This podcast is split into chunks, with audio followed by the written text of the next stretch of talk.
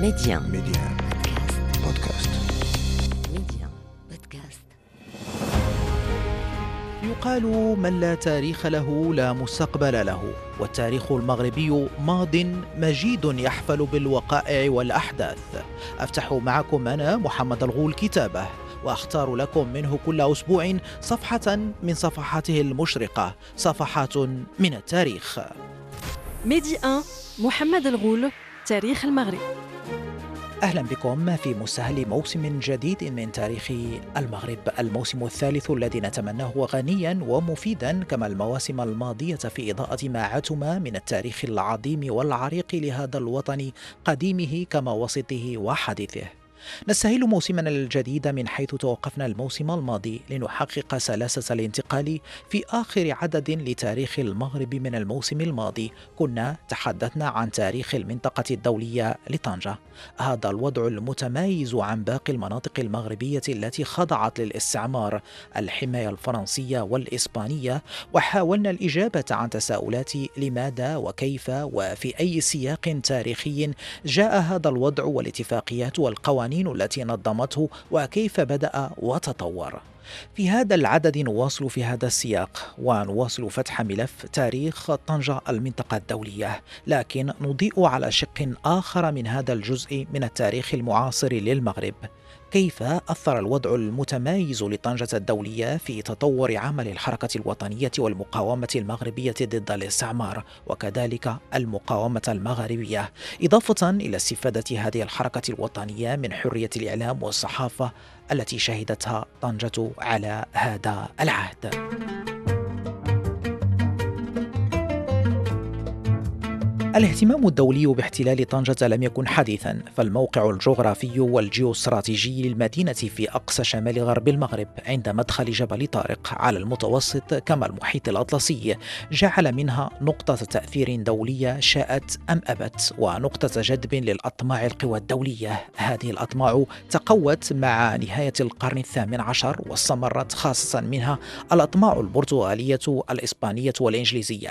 لكن تبلور الوضع الدولي الدولي ستكون إرهاصاته بداية من العام 4900 وألف وستحمل طابعا رسمية بتوقيع معاهدة التدويل في الثامن عشر شهر دجنبر للعام 1923 ميلادية بعد زمن من المساومات الطويلة بين القوى الاستعمارية خاصة بين فرنسا وبريطانيا لتصبح بذلك طنجة منطقة دولية.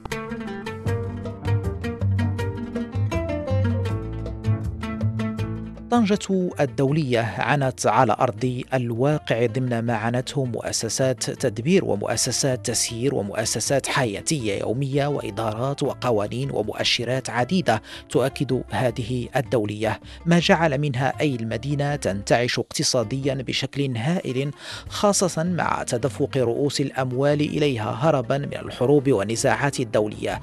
فشهدت المدينة رواجا ماليا هائلا بكل العملات القوية آنذاك. إضافة إلى الفرنك المغربي والبسيطة الإسبانية. كان هناك الفرنك الفرنسي كما الجنيه الاسترليني والدولار الأمريكي وعملات أخرى. حتى أن الأمر استدعى افتتاح بورصة بالمدينة كدليل واضح على حجم الرواج التجاري والمالي والاقتصادي بها.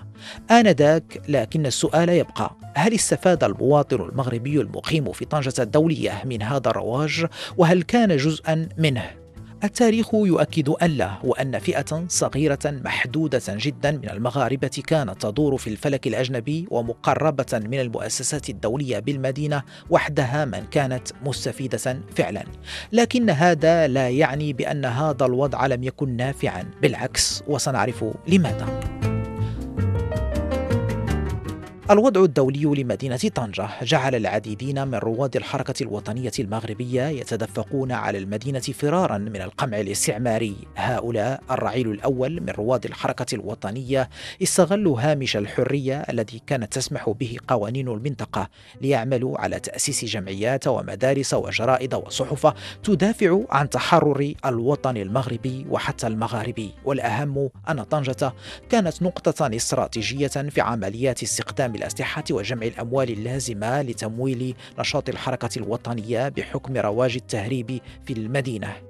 في هذا السياق ذكر الأستاذ عبد العزيز خلوق التمسماني الأستاذ بكلية الآداب بالرباط في ورقة معنونة بمساهمة طنجة في الحركة الوطنية ما بين أعوام 30 900 وألف 56 900 وألف. الورقة المنشورة في كتاب طنجة في التاريخ المعاصر ما بين 1800 و 1956 حيث كتب في هذا التاريخ كانت المدينة قد انخرطت في الجهاز العام للحركة الوطنية بمناسبة الاحتجاج على الظهير البربري وتأسس بها فرع لكتلة العمل الوطني. وكان مسير الجماعة الفقيد عبد الله جنون الذي كان على اتصال وثيق بقادة الحركة الوطنية الفتية في المنطقة الخليفية أو المنطقة الفرنسية. وكان فرع الكتلة الطنجي يعمل على تنفيذ البرنامج الوطني بإحياء ذكرى الظهير البربري بالصيام وتلاوة القرآن ورفع برقيات الاحتجاج إلى سلطات الحماية الفرنسية على ممارساتها التعسفية ضد الوطنيين أو حرزها للصحف الوطنية. وتفيدنا الوثائق المحلية بأن زيارة الأمير شكيب أرسلان لطنجة في العاشر من غشت العام 1930 كانت فرصة أمام هذا الشباب للاحتكاك والاستفادة من توجيهاته. الراحل الأستاذ محمد المكي الناصري والذي هو واحد من رواد الحركة الوطنية ومثقفيها في ورقة معنونة بمساهمة طنجة في الحركة الوطنية ودورها الحاسم بعد الزيارة الملكية التاريخية. هذه الورقة التي نشرت بدورها في كتاب طنجة في التاريخ المعاصر 1800 1956 كتب لقد أخذ الوضع الشاد الذي أقيم بطنجة على حساب المغرب والمغاربة من اهتمام اهتمام الحركة الوطنية على العموم ومن اهتمام الخاص الشيء الكثير. فكتبت عنه عدة مقالات وألقيت في شأنه عدة محاضرات وخصصت لاتفاقية باريس التي كانت حجر الزاوية في النظام الدولي لمنطقة طنجة سلسلة من الأبحاث. حللت فيها ما ألحقته تلك الاتفاقية وذلك النظام من أضرار بالسيادة المغربية وحقوق المواطنين المغاربة وحرياتهم. وقد صدرت هذه السلسلة في جريدة الحياة الوطنية التي كانت تصدر بتطوان تحت عنوان مدينة بائسة ونظام غريب. حتى يصل في ورقته إلى القول شنت صحيفة الوحدة الوطنية وصحيفة الحرية وصحيفة الريف حملة واسعة النطاق للدفاع عن مغربية طنجة الدائمة والباقية إلى الأبد ولإبطال المزاعم الإسبانية التي لا أساس لها. ثم يضيف وقد كان دخول سمو الخليفة المرحوم مولاي الحسن بن المهدي إلى طنجة صبيحة يوم الجمعة الثاني والعشرين صفر الخير للعام 1360 للهجرة الموافق للواحد والعشرين من مارس للعام 1941 وقد أصدرت جريدة الوحدة المغربية عددا ممتازا بتلك المناسبة توجته بمقال افتتاحي يعبر عن تفاؤل المواطنين واستبشارهم تحت عنوان من الفرقة إلى الوحدة ومن الوحدة الصغرى إلى الوحدة الكبرى.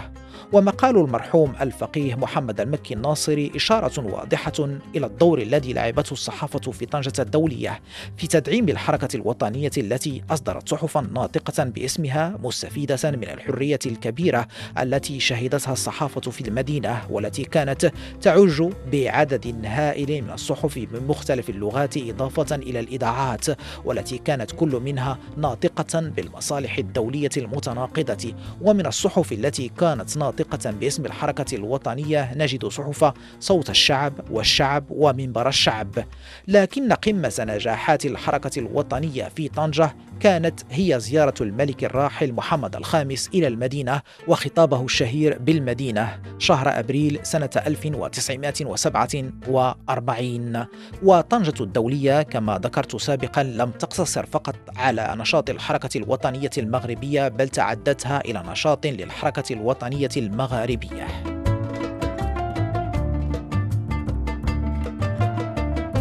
عن هذه المرحلة من التاريخ تاريخ طنجة الدولية هذا الجزء الهام والمهم من التاريخ المغربي المعاصر. نواصل حوارنا مع ضيفنا الأستاذ محمد عزيز الطويل الباحث في التاريخ والتراث وخاصة منه تاريخ طنجة.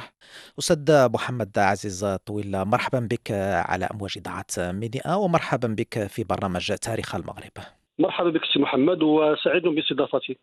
آه، نحن الأسعد آه، أستاذ محمد. آه، نناقش معك في هذا العدد الجديد من تاريخ المغرب فترة مهمة من تاريخ المغرب وتاريخ مدينة طنجة كذلك. الأمر يتعلق بفترة المرحلة الدولية لمدينة طنجة.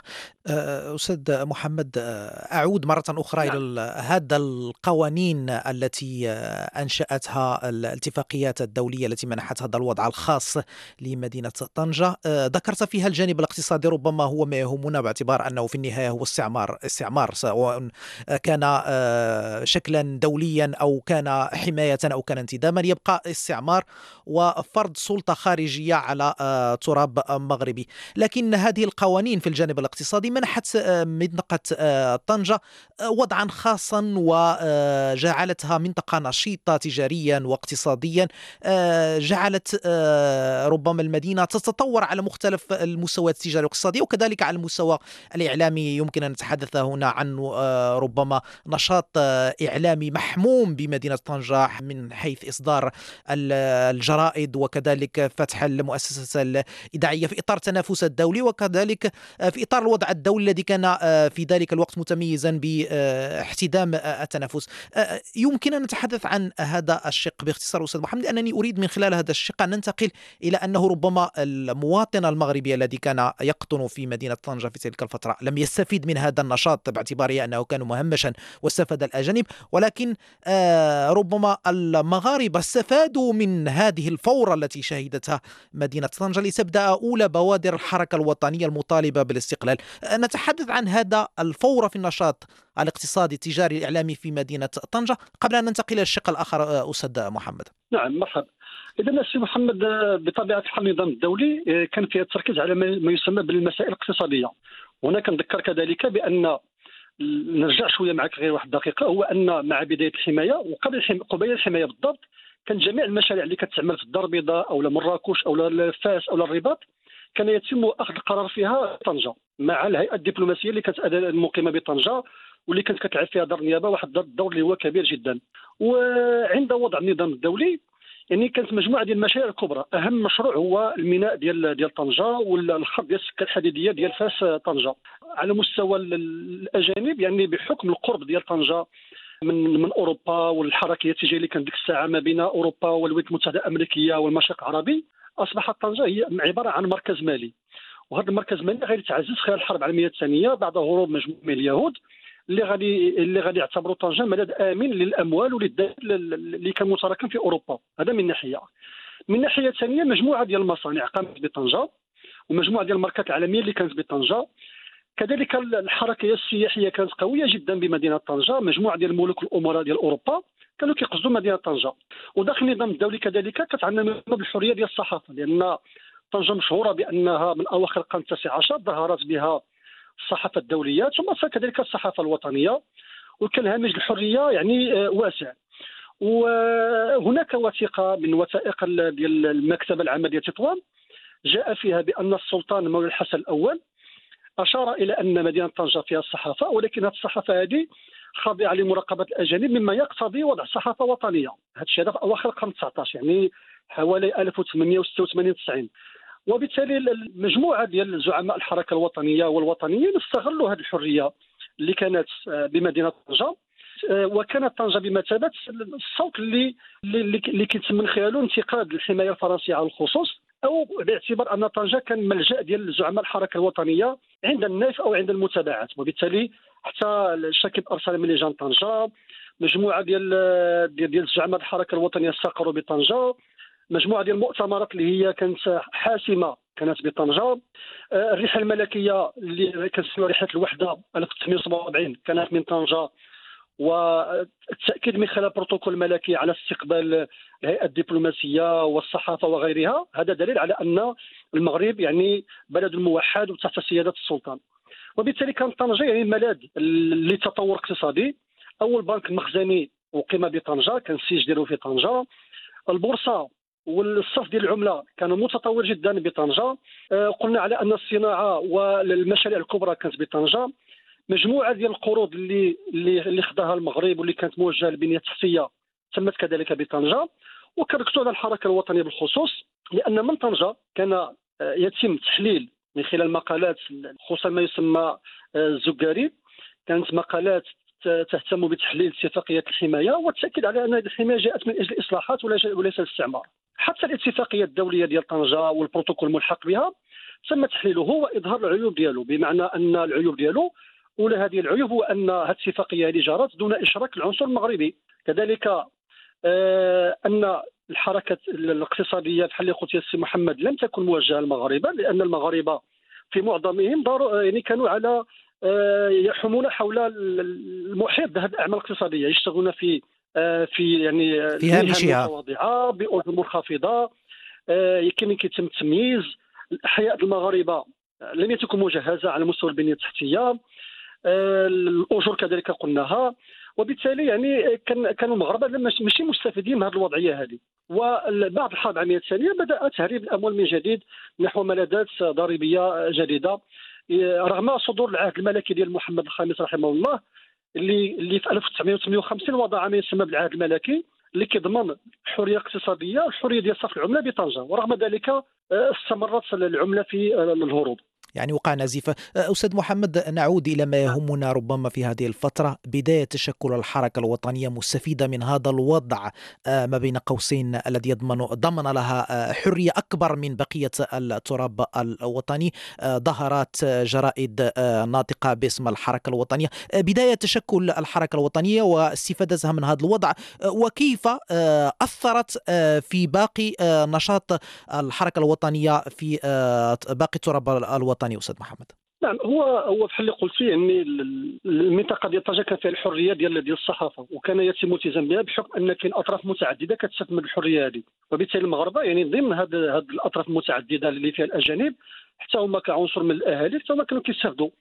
وبالتالي ظهرت مجموعة ديال ديال الصحف اللي كتبع الأحزاب ك آه، نذكروا مثلا صحيفة الوحدة المغربية آه، صحيفة الحرية ثم كذلك صحيفة الريف اللي اولا عملت على فتح ما تقترفه سلطة الحماية الفرنسية بالدرجة الأولى لأن على الأقل يعني منطقة الحماية الإسبانية كان في واحد النوع ديال الحرية. كذلك التأكيد على ما يسمى بمغربية طنجه هذا كان يعني آه، كانت مقالات آه، ذات زخم سياسي. كانت تاكد على أن طنجه يعني منطقة مغربية. كذلك الحركة الوطنية آه، قامت بفتح فروع لها بطنجة. يعني مجموعة ديال الأحزاب الوطنية نعطيك مثلا بعض الأمثلة عندك آه، يعني الوحدة المغربية. قامت بفتح بيت الوحدة المغربية هذا كمثال. آه، كذلك يعني الاحتفال بالأعياد الوطنية كان كيتم بطنجة. واستغلال ما يسمى بعيد المولد النبوي اللي للهتاف باسم السلطان وكذلك بالهتاف بوحدة المغرب بوحدة المغرب. رغم أن هذا هو الغريب في الأمر يعني المندوب السلطاني آنذاك كان يقع تحت الرقابه ديال المفوض الفرنسي. آه، أو المراقب الفرنسي كان يمنع الحركيين ويضيق عليهم. وكانت مؤاخذات كثيرة على على الدور اللي كيقوم به المندوب السلطاني اللي كان هو الدور ديال لصالح آه، فرنسا. كذلك يعني طنجه كانت هي البوابة ديال ديال مرور الأسلحة اللي غادي تستغلها الحركة الوطنية بعد الحرب العالمية الثانية سواء لباقي المدن المغربية أو حتى المنطقة ديال شمال إفريقيا خاصة آه، في الثورة الجزائرية. وهنا كنذكر بالادوار اللي كان كيقوم بها المرحوم يعني عبد الرحمن اليوسفي اللي هي أدوار طلائعية كبرى واللي الكتاب ديالو شاهد على ذلك. آه كذلك يعني الاستقبال ديال المجموعه ديال ديال القومية العرب اللي كانوا كيشكلوا الرمز ديال ديال الوحدة العربية ومناهضه الاستعمار. كذلك شكيب ارسلان اللي كان جان طنجة وعمل مجموعة ديال اللقاءات. والشكلات اللقاءات ديالو هي واحد المتنفس واحد المحور ديال تطوير الحركة الوطنية.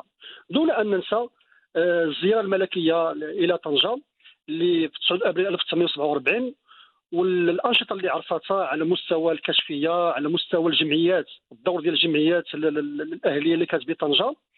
وغادي ننتقل مباشرة سي محمد إلى ما ما لقيته الحركة الوطنية والأهلي ديال طنجة في الأحداث ديال ماي. 1953 عند الاحتفال بعيد العرش يعني خرجت الجماهير الطنجية إلى الساحة ديال شارع الحرية والشارع ديال الصياغين فلقيت يعني واحد المواجهة اللي كانت يعني استعمال مفرط ديال القوة واستشهد فيها يعني سبعة ديال ديال ديال, ديال الوطنيين المغاربة آه وطفل صغير وبالتالي هذه هو الزخم ديال الحركة الوطنية رغم أن منطقة طنجة الدولية يعني كانت يعني مجزأة المغرب كان مجزأ ورغم الهامش الحرية فالاهالي ديال طنجة شاركوا يعني بواحد وضحوا بالغالي والنفيس في سبيل الحركة الوطنية. الأستاذ محمد عزيز الطويل الباحث في التاريخ والتراث، شكرا جزيلا لك على كل هذه المعطيات القيمة. نواصل معك في العدد المقبل من تاريخ المغرب. متابعينا أذكركم أنه يمكنكم التعرف على المزيد من تاريخ هذا الوطن، تاريخ المغرب عبر تحميل تطبيق ميدي 1 بودكاست. ميدي 1 محمد الغول تاريخ المغرب.